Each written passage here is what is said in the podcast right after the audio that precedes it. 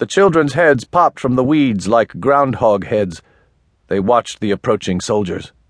The boy whispered, Must be a thousand of them. The column stretched back and back. The dust it raised drifted up the face of a far hill. The creak and jangle of harness grew ever louder. The day was hot. The children were sweating.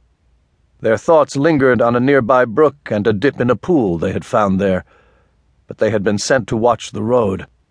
Rumor said the lady meant to break the renascent rebel movement in Tali province.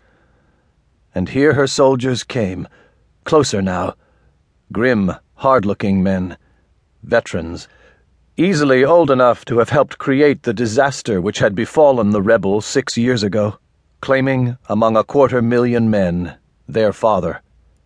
It's them, the boy gasped. Fear and awe filled his voice.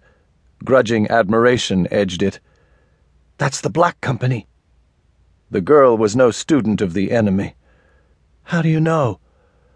The boy indicated a bear of a man on a big roan. He had silvery hair.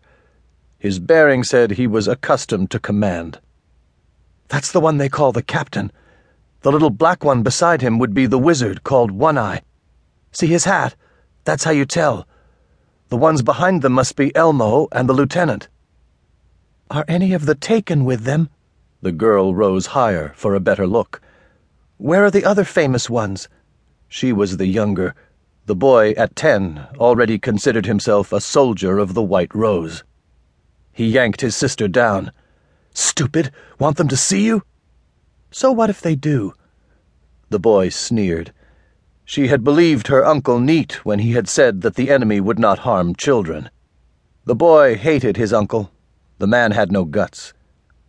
Nobody pledged to the White Rose had any guts. They just played at fighting the lady. The most daring thing they did was ambush the occasional courier. At least the enemy had courage. They had seen what they had been sent to see. He touched the girl's wrist. Let's go. They scurried through the weeds toward the wooded creek bank. A shadow lay upon their path. They looked up and went pale.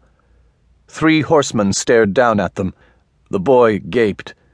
Nobody could have slipped up unheard. Goblin. The small, frog faced man in the middle grinned. At your service, laddie boy. The boy was terrified, but his mind remained functional. He shouted, Run! If one of them could escape. Goblin made a circular gesture.